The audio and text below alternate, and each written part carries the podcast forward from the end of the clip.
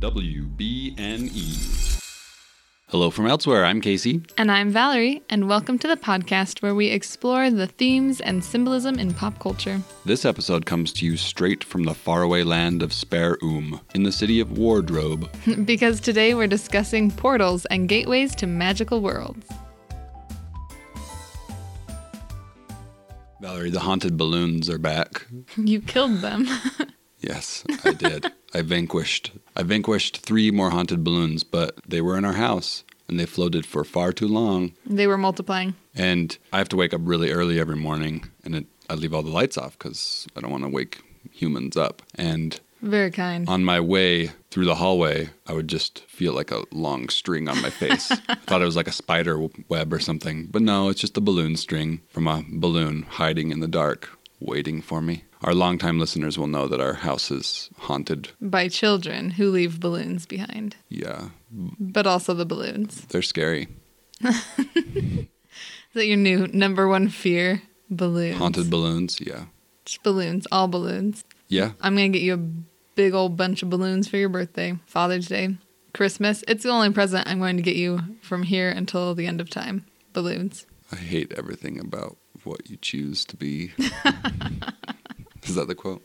Yes, but I can't remember who says it. Michael. Michael says it to To Toby. Toby. That's right. So Casey, we have our all important question today. This question comes from Casey, who is a wizard of elsewhere in our Patreon or in our Discord chat, Mm-hmm. and Yep. If you if you spend, five dollars a month. you become a wizard of elsewhere, and you get to join the Wizards Council. And you know you've always wanted to be a wizard. Yeah. Because Harry Potter and who doesn't want to be a wizard? Now's your chance. Or, or Lord of the Rings, and yeah. that in that Wizards Council, you get a say in in some episode stuff. And Casey had had this wonderful, all important question that he provided that we're going to use because it was a really good one. Also, in that tier, you get early access to episodes, which we just started. So um, we usually finish editing a few days early. So if you want, if you can't wait till Friday, if you lack the patience, the wizard tier might be for you. But anyways, yes, Casey's all important question: If another realm opened up a doorway to your house, what would they be surprised by? What would they be scared of or fascinated by?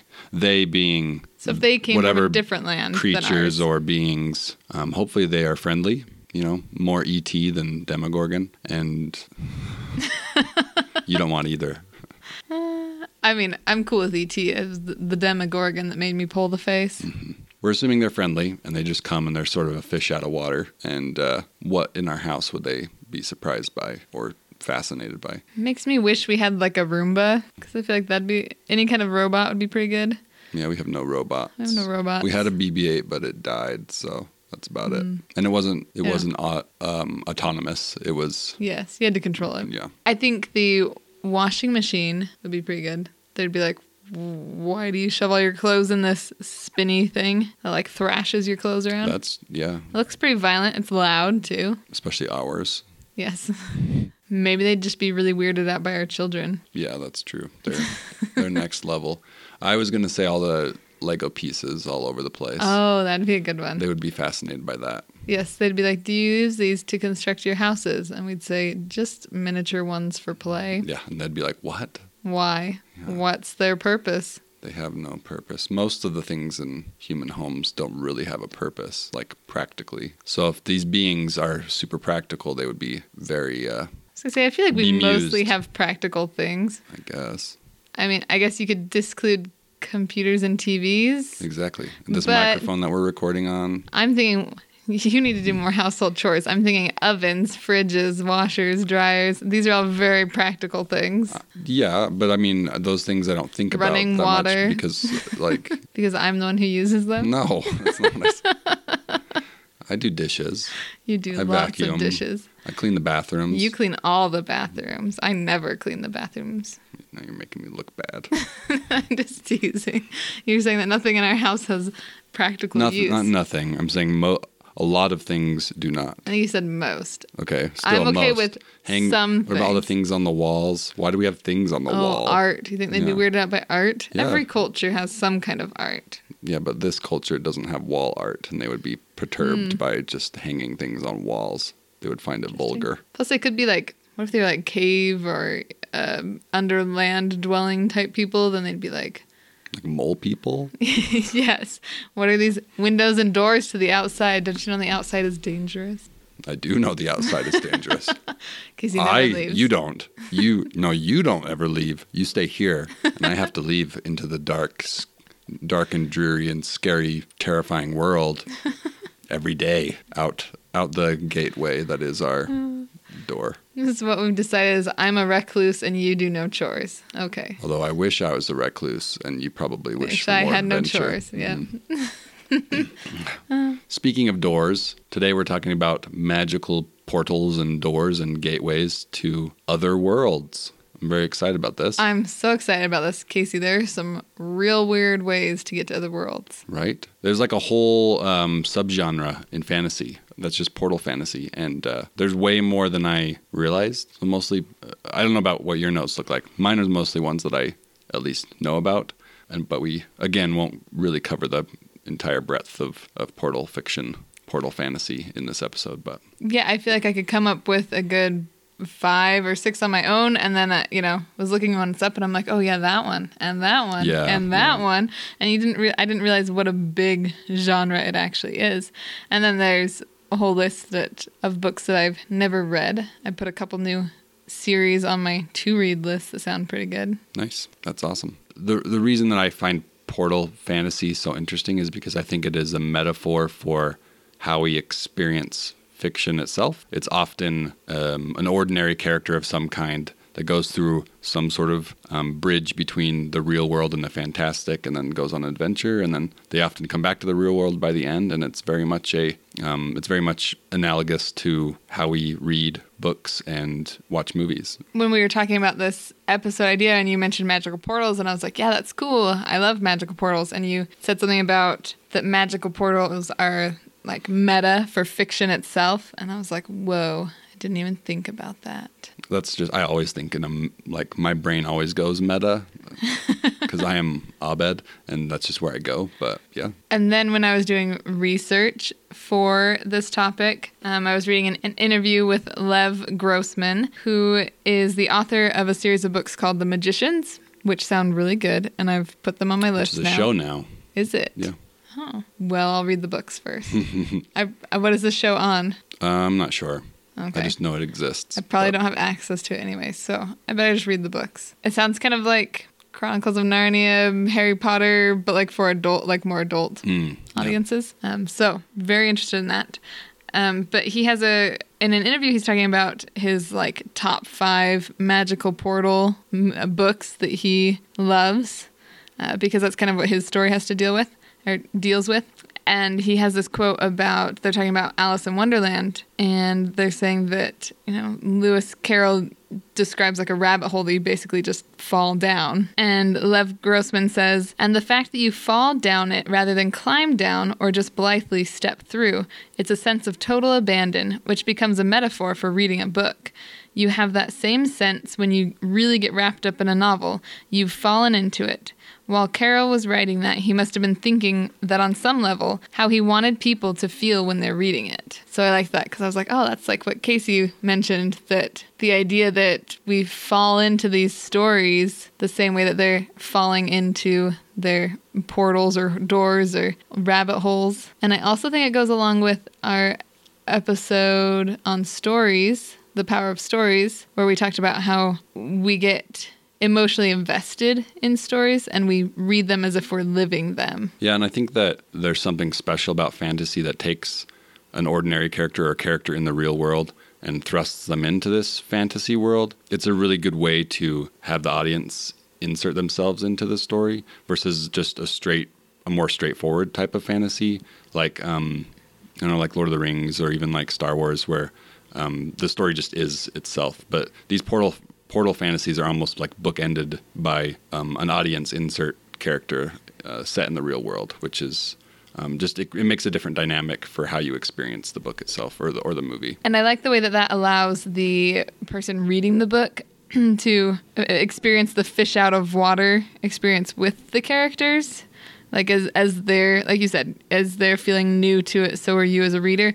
but I like that that relates, especially for for kids and for youth, uh, to real life. Anytime you're in a situation where it feels uncomfortable or new, or um, you know, like there's challenges or things you don't understand, and you have to kind of learn uh, in a whole new environment, whether it's you know a new school or you've moved to a new place or you've you know you can relate to these kids who like Harry Potter who goes to Hogwarts and it's a completely new environment, you can relate to that in a little bit because you're like, yeah, I'm at a new school and I feel really out of place too. They might not be using terms like muggles, but they still have their own way of talking or slang or whatever that you don't understand. And so it's nice to be able to connect in that way. Maybe we should start with Harry Potter then. Did Did you want to talk about Harry Potter at Mm, some point? yes. Because it is. Um, At some, you mean at all points? do I want to talk about Harry just Potter? When you when I first think of magical portal, portals, Harry Potter's not the one that comes to my mind. Um, but there are many magical portals and magical gateways. So many magical and portals. The story itself is is structured in the same way that other portal fantasy is, in the sense that you have an ordinary boy living in an, an ordinary world, doesn't even know that there's a magical world, and then um, is sent on this great adventure. Well, even before this great adventure, he's just experiencing the magical world, and he has to pass through various kinds of doors and gateways to get there. You know, you have um, going from uh, London to the Leaky Cauldron and then into Diagon Alley. Then you also have Right. platform nine and three quarters, where we have to pass through the the magical wall to get to the magical platform. Then, when you get to Hogwarts, you have places like the Room of Requirements and the Vanishing Cabinet. Cabinet? Vanishing cabinet. Cabinet? uh, when you get to the Department of Miss, well, and then like you get to the Ministry, and there's the the visitor entrance through like a telephone booth, and then there's the normal Ministry employee entrance through like the bathrooms, and you like flush yourself in, and then inside the Department of Mysteries in the Ministry. There's uh, the veil between Mhm, yeah. life and death. Yeah. Um, oh, plus port keys. Port keys are basically like just a magical object that takes you to foreign places. Right. Plus, I love that overall, just the m- magical world of Harry Potter is in sync with the Muggles. Like, technically, things are happening in both. You know, especially when Voldemort's going to power, you get a little bit of it crossing of the magical world crossing over into the Muggle world. Uh, but they're usually very distinct, even though they take place in the same space. The Muggles usually are completely unaware that they have this whole magical world around them, which I love. Yeah, like there's this parallelism going on versus other stories that we'll bring up, especially if they go to some other like dimension. It messes with time and things aren't happening at like like you said at the same pace. They're not parallel in the same way that Harry Potter is. I also wanted to mention how, um, especially if you look at the first Harry Potter book, uh, he has to return to the real world, right? And and that first book is structured so much like any of these other stories that we'll talk about. Again,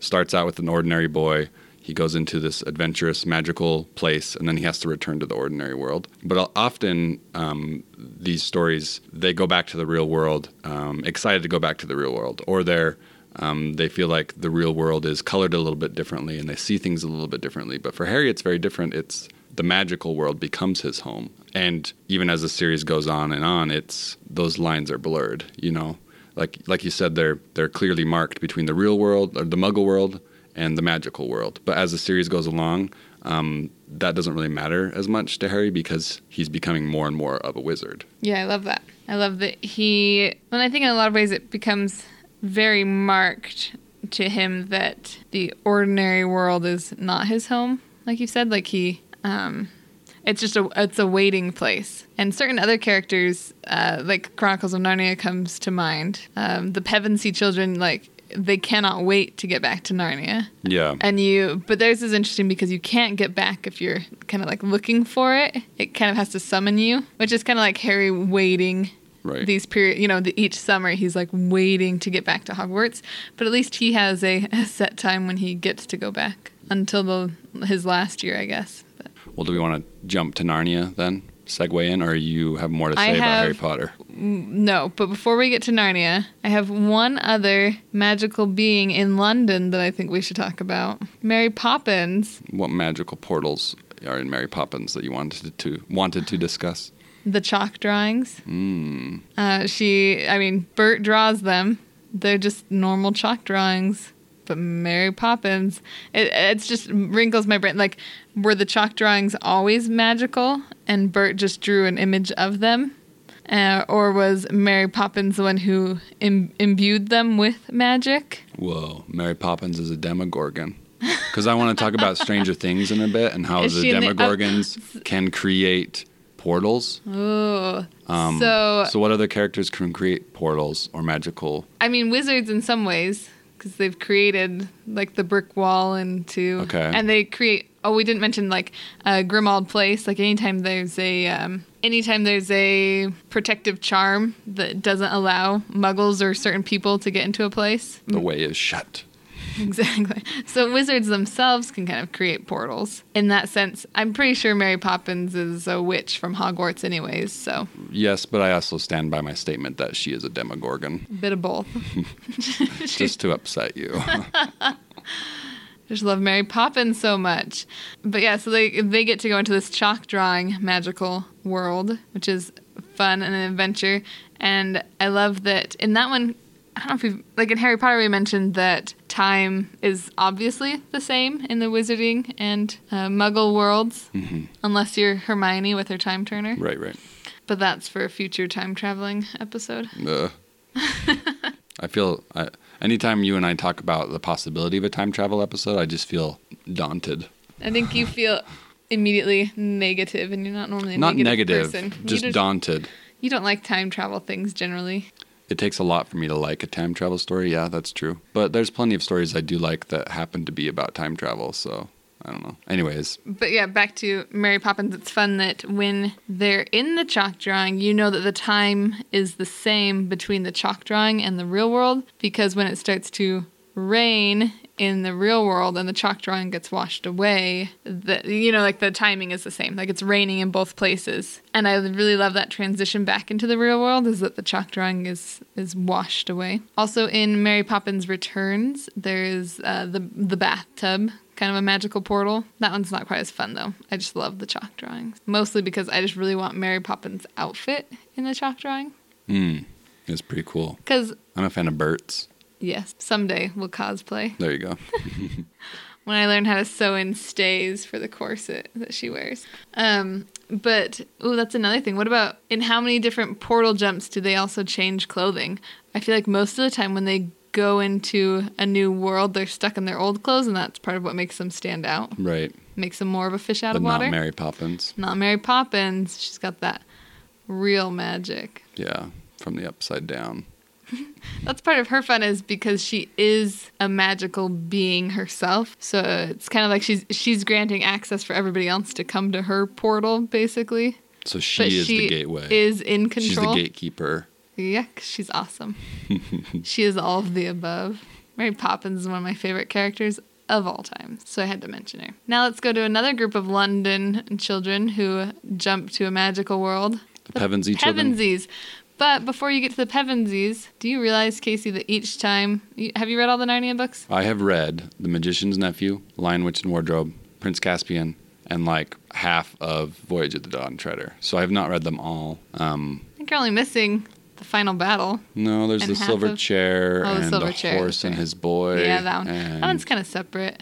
I feel like they, the series started to get away from itself. Even, at the Voyage of the Dawn Treader, I was kind of I don't know. I feel like the Lion, the Witch, and the Wardrobe is a perfect book and it stands alone really well. So I don't know But how I, I, feel really about. love the Magician's Nephew, I really like Prince Caspian. and I like Prince Caspian. I remember kind of liking the Magician's Nephew. I don't remember much about it, but um, eh, where were you going? You asked me if I'd read them all. But just the idea that that they never get back to Narnia the same way, Yes. which is really fun. So there's lots of portals and ways into Narnia. Right. So the Magician's Nephew, um, there's like an apple, and then Well, then there's rings. yes, but, That's how he yeah. gets in. Polly and w- the professor, but he's a child. What's his name? I wrote it down. Uh, it's like a D. Diggory. Diggory. Okay, I was gonna say Diggory, but I was like, no, that's Harry Potter. I'm sure it was a reference. Um, yeah, so Diggory and Polly have these magical rings that if they're one of them is touching it and then the other person is touching that person, that's like a conduit. Then they can travel to Narnia. Um, and that's the first time chronologically we see it. The Magician's Nephew is written after, After. but um, but then I guess at the end, if I remember right, he has an apple. I love this. There's a tree gets planted in Narnia Right. by Diggory. Uh, you know, Aslan tells him to, and it's called the Tree of Protection, Mm-hmm. and it protects Narnia from, uh, you know, Jadis? from Jadis, from the White Witch for a long time. Um, but Diggory's mom has been sick for a really long time, um, and she's you know kind of a chronically ill thing. She can't. She's not going to get better, and so he Aslan sends J, uh, sends. Diggory home with a an apple from the tree of protection, and he gives it to his mom, and his mom eats it, and she's healed, which is fabulous. But then this is the best, Like Sean Connery from Last Crusade. Oh right, Holy Grail. gunshot I wound. got, I got what I, I'm picking up what you're laying down now. It took me a minute. um, but yeah, so Diggory takes the apple core and plants it in his backyard, and then this tree grows. Right, and then Diggory becomes an older man, and the tree's bigger, big by then. But then it gets, It gets knocked over, over, by a storm. a storm. But he doesn't want it to be firewood, so he uses it to build the wardrobe, which I guess he doesn't know is magic. I don't think. I think he just, I think he just didn't want to let it go. yeah.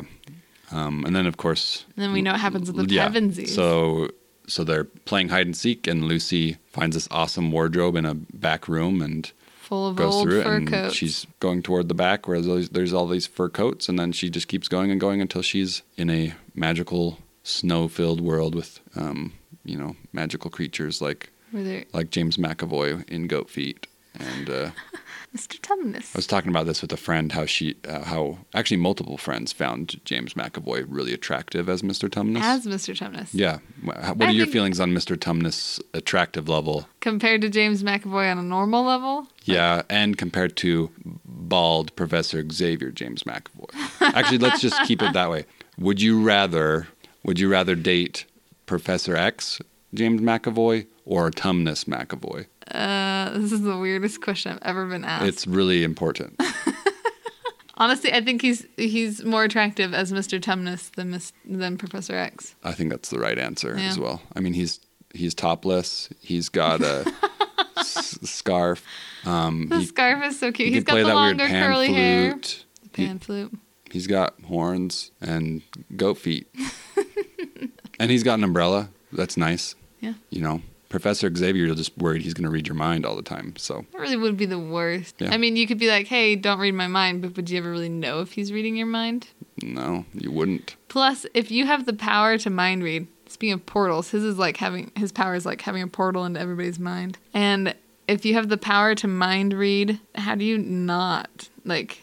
That'd be the worst power. Yeah, I, don't I'm such power. a curious person. I'd want to read everybody's mind, but then you'd be judging them on their thoughts. I don't want anyone to judge me on my thoughts. Right. That's not fair. Uh-uh. Because the whole point is you're supposed to be able to think freely and then think it through before Right. you say something out loud. Because everyone has crazy thoughts. The mm-hmm. the trick is whether you voice them or act them on Act them on or them. not. And Yeah. So, yeah. Anyways, I have derailed us here with talk of the hotness level of Mr. Tumnus. But so Lucy, she's transported through the wardrobe to the magical world, and that's the the very first book. And then they, you know, after they help save Narnia, they grow old there, or at least much older, and rule Narnia for a long time. Yeah, they're all in like their 20s or late 20s when they end up back at the lamppost and back through the wardrobe. Right, they kind of find it familiar. They've already forgotten the their past life, Right. the real world. It feels a little familiar to them. They're like, oh, the light. You know, Yeah. this seems familiar, but they don't really know why or when. So then they find their way back through the magical portal, the wardrobe, and then the um. And they this is where the time is weird because they. As like Yeah. it's been just minutes or Which- maybe hours, but I feel like they would be really weird children from that point. You know, like they would be old children. well, I do think that shows up in in Susan's story Oh, does it? because it seems like in all the other books she can't wait to grow up. She wants to Hmm. be mature, and I think it's in part because she has all these memories of being an adult already. Yeah. It's just very interesting to me because in Voyage of the Dawn Treader, Aslan tells Lucy and Edmund that that's their last time in Narnia, that they can't come back because they're going to be too old. But they really are really old already because they they grew old the first time. I don't know. It's kind of weird, but I think it's I think it comes to the idea that you when you're older in the real world, it's kind of like any Santa Claus movie where you kind of outgrow believing it. yeah, At some point, you stop hearing the bell. exactly. At some point, Peter and Susan kind of outgrew the idea of Narnia and they don't really remember it anymore. Um, Lucy and Edmund, they remember longer, but it could also be just because they were younger than Peter and Susan. So I was thinking about But yeah, when they, but some of the other portals, sorry, did I, I didn't mean to no, cut you off. no, you're fine. I was going the same direction. So Okay. um, yeah, because then in Prince Caspian, they're just waiting for a train and they're just randomly transported to the Well, Narnian as the rain, as the train is kind of pulling past, they like see flashes of Aslan. Right. Yeah. and then they're transported. And so that one's like a Sounds like being forcibly pulled. that's a little more abstract of a doorway. You know, when I think of a magical doorway, A my mind immediately portal. goes to wardrobe. Mm-hmm. Um, to the wardrobe, yeah, as a portal or or gateway to a magical world. Like it's a smaller thing. It's just you're on one side and you're in the real world. You walk through and then you're in the magical world. But all these portals we're talking about don't always follow that um, that convention. structure. you know? Yeah, there so many different portals. And then in Voyage of the Dawn Treader, they go through a painting. Right. This is my question because that painting is in Eustace's house. Uh huh. It's not like the wardrobe where it has this history Right. of being made from the wood of a Narnian tree. This it's is just why a painting. That's why I like the Magician's Nephew and the Chronicle and the Lion, the Witch, and the Wardrobe together because I feel like they have a history that connects and combines The them. magic seems feels like it has more rules to it. Yes.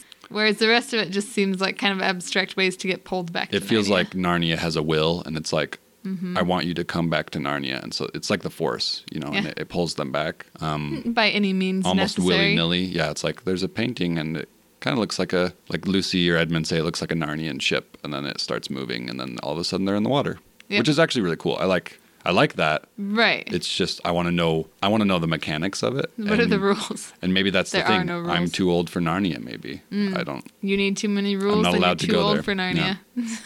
Which is weird because I'm not usually this a stickler for like logic and rules when it comes to magic. I usually don't care, but it's not that I dislike this. I just am curious, I guess. I like the idea that to escape to Narnia is just like escaping into any good fiction and it never happens the same way twice. Like Oh, I like that. sometimes you're drawn into a book or a movie or or sometimes you read it all at once or sometimes you read it piece by piece or just the way we experience things is never the same way twice too like Yeah, if you revisit something you loved as a child, you're like, I did not remember that, or I remember Mm-hmm. Yeah. that very differently. exactly You know, I love that idea. I like that. Um, I was also that back to the you can't go back if you're too old. Um, it makes me think of Peter Pan. And can we jump to Peter Pan? absolutely we've got a lot of british the british like their portals especially these older ones. Yeah. I feel like they they were very popular around that time. Um, but Peter Pan's older than Narnia. right victorian Um, era But anyways, so Peter Pan's another one where the portal itself or the gateway is kind of a little more abstract. It's not Mm-hmm. a, like a wardrobe. It's you just got to fly up in the sky and go to the second star on the right, and then you'll be in Neverland. so anybody um, can do it really i mean if you have a fairy and yeah, you got fairy dust, thoughts. happy thoughts, and fly to the right star. yes Are there other stars that take you to other lands, i should hope so like Narnia or that's the Yep. other way the narnia pulls the you in. upside down? Um, second star to the right and straight on till morning casey the first star to the right is the upside down, so you got to be Ah. really careful. real careful Yeah. And don't go to the wrong side of the big ben you'll end up in narnia Will you? Yeah. It's a proven fact So the connection I saw between Narnia and Peter Pan about growing up, um, that growing up idea is even more um, front and center in Peter Pan. It's you know the story starts off with Mr. Darling telling Wendy, you know, she has to grow up. She just can't leave the nursery she's moving out she can't you know experience these stories anymore. She's being childish, you know, because for some reason loving stories is seen as childish and it it, get, it gets back to what we talked about in our last episode about how stories are often seen as just escapist and that Right. that's a bad thing and it's the same kind of idea that it's seen as childish and that's how Mr. Darling is she uh, sees wendy as filling the son's heads with nonsense and stories that yeah won't they don't have any value in the real world how are they going to help her become a future wife and mother because that's her only options at that time Right. And then I like that she ends up going to to Neverland and it's almost like maybe not consciously, but it's almost like an act of rebellion of mm. my dad saying I can't experience imagination, but I'm going to go do the ultimate imagination and actually travel to another world. And I'm just thinking about and yet she still plays the mother role there right. It's not fair. Peter Pan has some problematic aspects for sure with that and then the Native American stuff, and yeah. But I think it's important to bring up, despite those. Um, yeah, I was just thinking about people whose parents tell them these same kind of things. You know, to don't don't don't waste your time with imagination. There are more important or practical things you should be doing, and um, power to you if you can find a way to rebel and and experience those imaginative worlds. Anyways, It just makes me think of Lorelai Gilmore, and she sits there eating all the Pop Tarts because she's now questioning: Do I like Pop Tarts, or do I like Pop Tarts because my mother told me I shouldn't eat Pop Tart? And she says that she first time she went to a friend's house and they offered her a Pop Tart, and she says she could just picture her mother being shocked. You know, a Pop Tart, and that she shouldn't eat it. And then so when she eats it out of rebellion, and she tasted freedom, she says that Pop Tart tasted like freedom. So Neverland is a pop tart. Yes. I love it. Um, I, I like that because with the Narnia stuff, if I remember right, none of the, not much of the Narnia stuff comes back to the real world. It's usually just the other way around, other than like the tree, Oh, true. right? Yeah. And I mean, because you could only imagine what the White Witch would do in London. right, but I, I find it really interesting when um, that gateway seems to be double sided. Um, like Peter Pan, it is because Peter's coming to London, and to him, he's the so called you know he's he's a protagonist of his story and he's traveling through a magical gateway that takes him to this magical world of london you know the world that we think is ordinary to him is the fantastical world because he's coming and listening to mary mrs darling is that her name mary Well, Wendy's the one telling the stories. at the house Uh-huh. but but mrs darling's reading them books She does isn't she too, but I'm pretty he, sure he comes what- to listen to the stories. I thought they were Wendy's stories. Oh well, either way, he's coming to listen to to these stories, Stories, and I mhm. love that that idea that to him, um, London and the people of London and the stories that they're telling, that's the magical place, and I think that's cool that the the gateway works in two ways in in Peter Pan. You know, I like that Tinkerbell is kind of the gatekeeper because you have to have her fairy dust to Mm. get to Neverland. she's like Mary Poppins in the chalk drawings. Yes. So basically, basically, we just need to talk about uh, powerful women who control portals. Well, and, and real quick, and we can move on from Peter Pan, but Peter also loves the the magic of of London, specifically in the stories that Wendy's telling. Like you said, she goes to Neverland to be the so-called mother, but Peter that's why Peter is bringing her to Neverland is because he's trying to take some of that you know Oh, magic something magic in those quotes from the real world to his fantasy world from Oh, like from what he perceives as a fantasy world to his real world. So i just love that that it's it- it's much more fluid in peter pan. The the the lines again aren't clearly drawn between what's real and what's fantastic because it's all about perspective. Yeah, I really love that. Speaking of mm, gatekeepers, or maybe not gatekeepers, maybe that's not the right word, but Milo in The Phantom Toll Booth, one of our favorite, I guess you'd call it juvenile fiction. He, Milo, just is this obnoxious boy who is never impressed with anything. And he comes home to this, like, crate just sitting in his room. And so he has to, so Milo builds his own portal, which is fun. It's a twist. that's true So he builds the crate is like someone the provided the, instructions. tools but yeah yeah. The instructions to build this little toll booth, but he builds his own portal. He builds this toll booth, but the toll booth comes with uh, coins, like magic gold coins, and a map and a map. Um, but he uses his own toy car to get through. true So it's a little bit of both, like part of his ingenuity to build it and to use his car, and then he has to take the map and the coins and, and drive through the toll booth. which is purple It's purple. I'd forgotten it was purple. I just love I just love the Phantom Toll Booth. It's probably my favorite book, or at least the book that shaped me the most as a child. Um, I think I've told this story before, but I remember being very young and maybe being able to read like picture books, but nothing more than that, and seeing my older brother Ryan, hi Ryan, uh, reading the Phantom Toll Booth, and I didn't know what it was. What was this weird book with the kid and a big giant dog with a clock on the side of his body? Yes. It's just really intriguing. I was like, when I can read bigger kid books, I'm going to read that book. And I did, and I fell in love with it. And um, I don't know. I think that's where this main theme of this whole episode for me centers around is how you know reading or watching a movie transports you to a magical world. Because the Phantom Toll Booth does follow that very traditional structure of of what we've been talking about. Um, like you said, he's a bored boy in the ordinary world, He travels to this magical land and he has an adventure, and then he comes back and he's a changed person. But the the simplicity of the structure doesn't take away from how magical of a story it is and how um, I don't know how important it is to me as a story. Absolutely.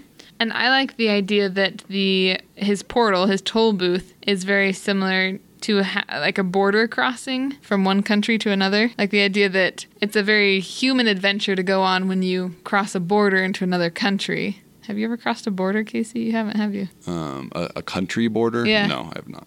You've never sat and wait for the security to wave you through. it's real exciting. No. this sounds like a magical portal. It probably Take me to this magical portal. It's probably more strict now than the last time I went across a border. Um, but yeah, I mean, into Mexico was pretty strict. And then in Europe, going from like France to Italy, that one wasn't very strict at all. I don't even know if there was a toll booth. I think there was like a sign. No, I think there was some kind of a, a place you had to uh, cross through, but I don't remember it very well. But yeah, this idea that going into a new country is an exciting adventure as a you know in, in our real world and he gets to do the same he gets to uh, go into a very magical adventure through his border crossing That's true. And uh, just to back up slightly too with Milo, he, he's very boring and finds nothing exciting, particularly like books and learning. And uh, I expect like adventure books, and he just doesn't see the point and doesn't see any adventure in real life. And so I love that the the theme of that story in particular is that there's adventure all around us because that's what he learns is you know he goes into this magical world but there are a lot of it's just a magical representation of the real world. Like you said like the border crossings and he's learning about like color and sound and and numbers and letters. Um, yeah. It's all real world stuff just given a magical twist and so that when he comes back it's he's like oh this real world is what's magic. And i love that. Like one of my favorite moments is when he and, and they use a ton of oh what are they called? Like uh, there's a lot of puns and plays on uh words and when you have like a specific line that means something that's not very descriptive. Like um like when you're when you learn a foreign language and there's always oh like an idiom. An idiom that's the word. Uh, so there's like these idioms that they take literally Yeah, that i yeah. love. Mhm. Uh, so one of my favorite moments is when he jumps to a conclusion and all of a sudden he like finds himself on this island that he's like how did i get here and they're like well this is conclusion the island of conclusions yeah this is the yeah. island of conclusion or something like that yeah and then he to get back he has to like swim through the sea of is it the sea of knowledge or or confusion or, uh, I think it's knowledge. Anyways, there's lots of wonderful things like that. Just um, yeah, that are representations of our, our of our real world in a fantastical way. can we talk about wizard of oz for a moment Yes, that one didn't even make my list, but it absolutely is. I love The Wizard of Oz. It's one of those stories I forget how much I. I haven't. I haven't read the book. I'm solely talking about. How the do you movie. say his last name? Frank I assume it's? Bomb. Baum? L. Frank Bomb. I assume. I have L. not. Frank. I I, have not read the story, the the book, but I love the movie. I think it's a classic and a masterpiece. And you're scaring me. Hello, my pretty. Um, Setting the mood. it's just so good. And so this one's another one where the portal we don't we don't really see it. It's Is it a um, portal? Doesn't she dream the whole thing? Okay, so the dream thing. The studio thought that audiences in 1939 wouldn't find it realistic enough if it was all like true, you know, like true Ah. fantasy, and so they thought audiences would buy it more if it's oh, it's just a dream. But of course, to to us now in 2020, that's just very cliche that it was just a dream. So so that was just a movie thing, probably a fairly late addition to the script. Um, Right, because it really doesn't come into play until the very Yeah. end. But they do leave it. Up. They do leave it open enough that I think you can believe that it actually happened. I'm I'm a believer. It, it's like Inception, you know. Was, was it a dream or not a dream? I don't know. But to be swept away in a tornado, that's a Um, Yeah. pretty dramatic. That's a bit Uh, different than a wardrobe. Just yeah. walking through a wardrobe. Exactly. But I wanted to talk about the thing I love the most about the movie is that the movie starts in black and white. Well, they they filmed it in black and white and then they colored it sepia, um, sepia toned. And then there's the moment when the house lands and she opens the door and she walks into this world of color, which is just such an amazing way to you know that that itself is the the portal, the gateway to the magical world. It's just her doorway and walking through the door into this world of color. They, they filmed that part in reshoots, I guess. Um, they painted the interior of the house sepia toned. So it's actually being filmed in Oh. color at that point. Um, that there's there's a transition where you see Dorothy and she's sepia toned, and then she like goes out of frame, and then she comes into frame. Um, and the, it's from behind. They used uh, her stand-in actress, um, and she's all in sepia tone dress and whatnot. And then she goes out of frame, and then either another stand-in or it might have been um, Judy Garland at that point comes in in the normal blue colored dress right when you have to go watch it because uh, it's not easy to explain. But they just use some old school camera body double trickery of her going out of frame just briefly as she opens the door. Like she opens the door and she goes out of frame, and then she comes into frame in the blue dress. But it's another it's another actress, which is just awesome. Um, yeah, I love the simple trickery like that of old school Oh, it's movie so cool. film of uh, old school filmmaking. And yeah, that's all I really had to say about Wizard of Oz. Other than it's been a really long time since I've seen that movie, so we should we should watch it. I'm down. All right, what other what other uh, magical portals and gateways did you want to mention? Uh, speaking of big uh, natural events that create a gateway, like Dorothy swept up in a tornado. In Teen Beach movie, they're swept away in a wave and washed up on the shore of a of a movie. I'm waiting for you to also call this a classic masterpiece in the vein in the vein of Wizard of Oz, because I know you want to say that. Okay. I wouldn't put it quite on that level, but it is a fun movie, and I we will talk about it more when we at some point. I'm gonna make Casey do a, a beach movies episode with me. All the beach movies, As long as we can do uh, what's it called? the beach party, Beach Party. Yeah, Beach Party. with the professor. Um, the pos- professor oh, what's his the name? I can't remember. of the But great mustaches. He has a lot of good names for facial hair, and it's a great movie. We're gonna have to find it and rewatch it though. Oh, we'll find it. it's out there. Yeah. Anyways, um, just that in brief. You know, that is a magical portal, and so I, I think that's fun. Uh, way into a new new world, a musical world. Which Wizard of Oz is pretty musical, so that's fun. Another correlation there. True, but she does sing to herself somewhere over the rainbow before she goes to the magical Mm. world. So, but she could just be singing to herself. I don't know. Could people be. do that. People- no, no people sing. judgment. Yeah. I do it all the time.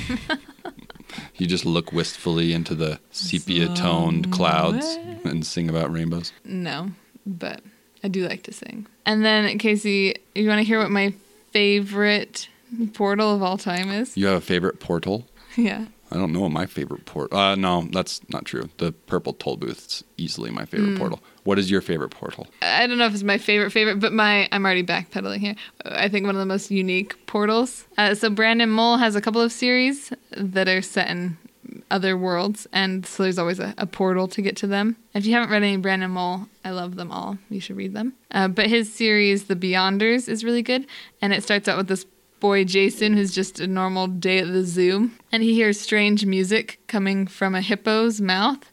And so he like leans Don't do it. he like leans do it, over buddy. the he leans over the railing to kind of get a closer look and figure out where this music's coming through from and he falls into the hippo's mouth and gets swallowed and, and then ends up in the new world So the whole In the world takes of Lyrian. place in a hippo's gastrointestinal system. no it takes place in the kingdom of lyrian Lyrian. Did you know Lyrian is actually another word for um, a hippo's gastrointestinal system? false so that one's pretty good. And then in uh, five kingdoms which is another brandon mull series there's this boy named cole and his he's like a middle school and he and his friends are uh, just going to a haunted house on halloween. Always a bad idea. But this is like my worst nightmare of portals. First of all i don't go to haunted houses. Second of all you go to a haunted house and you get basically kidnapped by people from another world and taken back to their world Were they carrying balloons? they were not carrying balloons. They were carrying away children as slaves. So there's that. I'll take the hippo. I know, right? I don't want a haunted house portal. I would rather take the hippo. Speaking of creepy portals, I promised some Stranger Things talk. I don't know that I have much that much to say about it, but it's another one where there's lots of portals. At the very beginning, we get indications of the the main portal that they call the gate that 11 base later closes in season 2, right? But even throughout season 1, we have the Demogorgon creating portals to come through and eat deer and stuff, um, and to steal children. We have people getting stuck in the upside down. Barb. Poor, Poor Barb. Justice for Barb. Hashtag justice for Barb. And then, um, like Nancy goes through the tree one that the Demogorgon created. Oh, yeah. That's when she sees the deer being devoured. Um, the deer being devoured by a Demogorgon. Is that um, your new favorite tongue twister? yep. I feel like there's a subset of fantasy of portal fantasies where and it's often true where the the characters learn that the real world isn't so bad and the the magical world is the not great place or even like I mean we have the Phantom Toll booth where he goes there and it, it's not super great place but it has some awesome things about it but that one's really all about how yes the real world's the magical place but then you have these other ones where uh, often in like these darker stories where Yeah, they're learning dark. that the magical place is and obviously they're all going to have some drama to them but there's others that are like really dark places like i'm thinking coraline don't watch coraline no, I won't. Don't- But I am don't watch aware Cor- of it. I, I hate to say that because i love laika studios and everything they do but i watched coraline just this past year and i was scarred. I don't even know if i can explain the portals and how it all works it is a bit upside down like in a way. Um, she finds a, a little doorway in their new house and she crawls through this tunnel and that's sort of the gateway to the magical place but it's on the other side she finds her other mother and other father and they seem really nice and happy but it's actually you know the you learn that no that's the bad place and the real world is not so bad compared to the gross yucky place but coraline, coraline freaked me out. If you love it uh, keep on loving it but it scared me. Yeah, I'm pretty sure it would terrify our, our listener and friend Krista, she said it was scarred her as a child, and for some reason I decided to take that as like a challenge. um, I don't know why, because I don't really like scary things, but I just thought, oh, it can't be that scary. It's maybe. s- yeah, it's like an animation. yeah, and I love stop motion, and I thought it's aimed for Uh-huh. a younger audience, but it it's scary, like legitimately scary, and um, I'm still tempted to read the book, but maybe not. Because that's know. Neil Gaiman, right? Mhm, yeah. I do love Neil Gaiman. Yeah, but um, Stranger Things has the same kind of thing where the other world, the more fantastic world, is not a good place, and um, the whole series is them trying to close the portals i- in some way or another. Yeah, that's an interesting one because I don't feel like normally with the portals, nobody tries to close them. There's either just no way to get back or Or they don't even think about it. or they don't think like the about it. They have is just kinda zero and- desire to yeah. try again. Uh, but yeah, as far as actually actively destroying a portal or trying Mm. to close it, it's different. Yeah, because in Stranger Things, that's a major plot point Because you don't want them to cross over into your world. Yeah, that that's in one of those stories where you get the back and forth, like Peter Pan, but much darker. Um, Yeah. of of yeah the creatures coming into the real world and the real characters not the real characters but the our dimension earth characters getting into the upside down and so there's a lot of back and forth and the whole a lot of the plot is revolved around can they close these doors how do they close these doors and gates and that kind of thing Can we talk about the new trailer for Stranger Things? i haven't watched it actually Oh, so you don't know what all the ruckus is about? i know that they revealed a certain character that i'm kind of Because then I was just saying, you know, portals. Somehow he got there. i just wish that i like when characters die that's all i'm gonna say um, as long as it's like a me like A uh, let me meaningful let me yeah let me let me add the caveat Casey wants to kill everybody. no i don't like when like female characters are fridged have have you heard that term Yes. um Why is it called fridged though? Like I know what it means, but I don't know the. uh, y- you don't want to know actually Okay. I'm guessing it's a horror film thing. no it's actually a comic Oh. book thing but it's still gross and uh um fridging meaning that if a female character has died just to serve the man's plot the Right. to serve the man pain um i don't like that but i like when characters have meaningful deaths that have resonance and power to the story and Would you, say especially that, would you say that Harry Potter's mom was fridged? who i'm not an expert on what characters are fridged and are not fridged so i don't know I'm just talking That's about. a good question. I don't know that much about it because I mean the death of his parents, but his mother in particular is what drives him. I mean, in So a way, and it's it's also a, like serving Snape's character far more than her own. Yeah. Um, but Well, I don't think Ooh. dying ever serves your own character.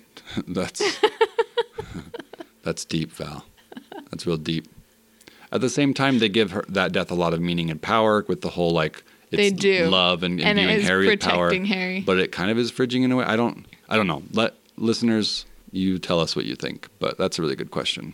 Anyways, that was really off topic. but- Um, what was I? Oh, because you're talking about a certain character in Stranger Things. oh yes. And I was just saying that I like meaningful death, and I felt like that character's death was meaningful and powerful. And yeah, could have been left I, there. I'm, yeah, But also, I really like him, it's true. so it's nice to have him back. Yeah, I guess.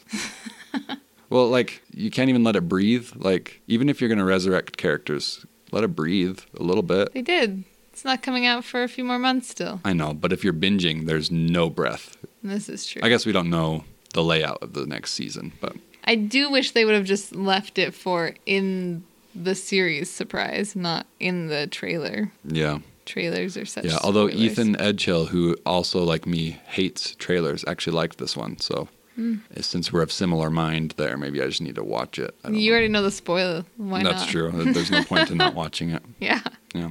Casey, you have any other honorable mention portals? Hmm. Are there portals in Inkheart? Yes, they go in through the book pages. How did I forget How did that? you? I don't know. I loved Inkheart. I haven't read it in a long time, but it was one of the first books that I read in. Oh, when did it come out? I read it when it came out.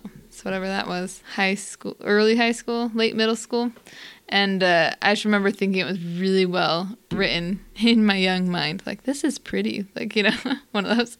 And I remember I just devoured the series, and I never watched the movie because it looked terrible. Um, sorry, what's his name? Brandon Brend- Fraser. Brendan Brendan Fraser. Fraser.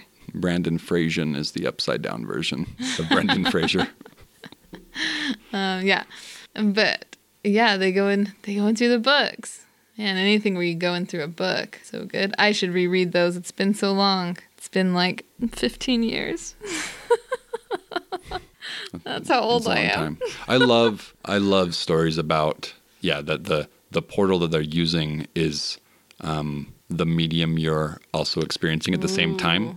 Uh, so like Inkheart and books, but I also love movies Well, where they so go like into every movies. horror film where they there's like something that comes out of the TV screen. I wasn't thinking about that. I was thinking of Buster Keaton, Sherlock Jr. Ah, he yes. falls asleep at, as a movie projectionist, and then he dreams about going into the movie, and it's I love that movie. Sherlock Jr. probably my favorite uh, Buster Keaton. Um, and there's other there've been other movies with similar um, mechanics, like The Purple Rose of Cairo, and I loved The Last Action Hero as a kid, but apparently it's a terrible movie. I don't really remember. That's Arnold Schwarzenegger, and he's like an action hero in the movie, but then the kid gets transported into the movie. Anyways, I think I just loved it as a kid because I loved the idea of it. But ready to close this thing, wrap it up. Let's wrap it up. You know what phrase I used with the kids the other day was "hit the road," and they were. I was like, "Let's hit the road," and they were so confused by it. And I was like, "Oh, it just means to get going." Doesn't Amelia Bedelia take that literally at one point? Like Probably. She takes road. everything literally. I think she like puts a fork in the road or something. something about a fork in the road. Um, all right, let's wrap it up. Thank you for listening to this episode about magical portals. We hope you enjoyed it. If we had a if you have a magical portal that we didn't mention, because there are many, many, We have Many. realized that there are a lot. a lot. I mean, we thought of some just through talking in this episode, like, oh yeah. So let us know. Use the hashtag hello from elsewhere. Uh, find us on Instagram and Twitter at elsewhere underscore pod. We want to say thanks to our new patron, Taylor. Thanks, Taylor. Thank hello, you. are awesome. Thanks we love for our listening patrons. and like, following and thank you to all of our being a patron. patrons. That's so nice. Oh, People are so nice to support us and help us continue this podcast. It's true. And I've decided that I love the word patron because it makes me think Patron. of patrons of the arts. No, patrons of the arts. Yes, it sounds very fancy for our broadcast here. Yeah, you too can become one of our patrons. All right, Buff Otis. You have shocked me. Your enthusiasm shocks me. Uh, but Yes, thank you, you. can become one of our patrons if you go to patreon.com slash hello from elsewhere. We have all kinds of tiers. $3 a month gets you into Discord and you can join us for all kinds of fun discussions. Yeah, we have amazing discussions in there. It's awesome. $5 a month, you can become one of our you can be you're a wizard, Harry. You're a wizard. And you can help decide some of the things we talk about on the podcast, and you get early release episodes. Becoming a patron really helps us to keep making this podcast. We couldn't do it without you, and but also we know that that's not always possible. And so, if all you can do is listen, that's really enough for us. And we're so happy that you're listening right now. And uh, tell your friends. Go leave a review on so iTunes. it's enough that you listen and that you share a link with somebody else. Yes. Hello from Elsewhere is a proud member of WBNE. Visit WBNE.org for more awesome podcasts, like everyone's favorite relationship podcast, Bagels. Hello, I'm Tyler Carlin, and I love you. And I'm Emily Carlin, and I love you too. And if you love someone or you love love, you should listen to our new podcast, Bagels. We're not experts, but we sure would like to be. And we believe the best way to get better at something is to practice. So listen to our story as it unfolds as young parents, As best friends, as husband and wife. as we explore what relationships mean to us and to those around us. Bagels, available now at WBNE.org or wherever you get your podcasts. Well, Casey, it's time to climb back through all the fur coats. Because now we're old people Except we've become young again. because we've just climbed through. Yes. But we brought the microphone and equipment with us as we were traveling? Or did we leave it in Narnia? We were in the wardrobe the whole time. We never actually made it to Narnia. And these fur coats are getting real hot. And they smell like mothballs. Mothy beeps. Happy bees.